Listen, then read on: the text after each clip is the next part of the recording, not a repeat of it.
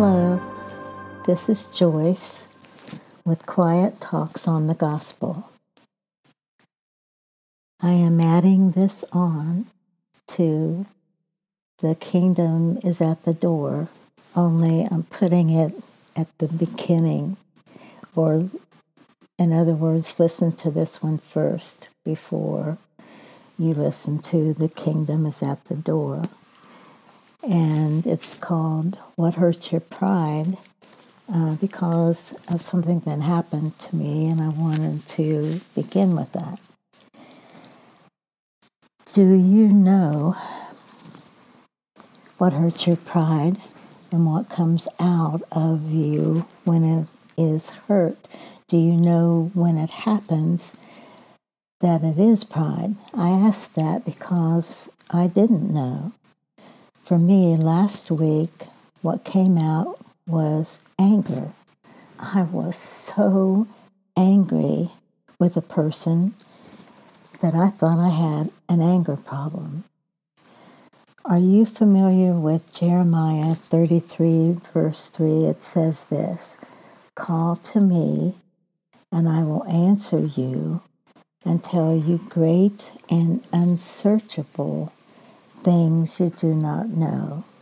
Years ago, I even made up a little song that went with it to help me memorize it.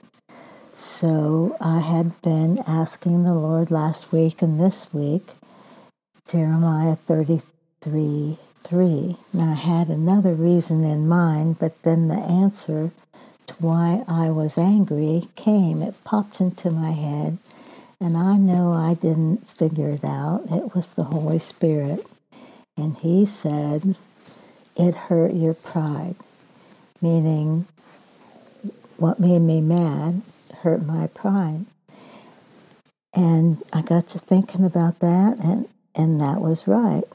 What made me mad was the fact that it hurt my pride so, well, I still had an anger problem because I couldn't contain it. But the root of it all was pride. Now, here are two verses in the Bible Pride goes before destruction, a haughty spirit before a fall. Proverbs 16 18. And then a second one to fear the Lord is to hate evil. And the Lord says, I hate pride and arrogance, evil behavior, and perverse speech. And that's Proverbs 8:13. Now, why am I bringing all this up?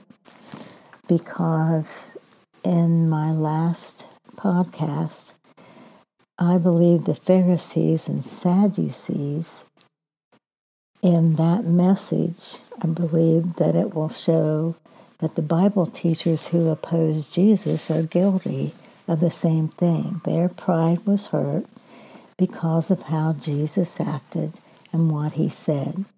They wanted the people to admire them and not Jesus. They wanted to be in charge, not Jesus. They wanted people to even admire and love them and not love Jesus.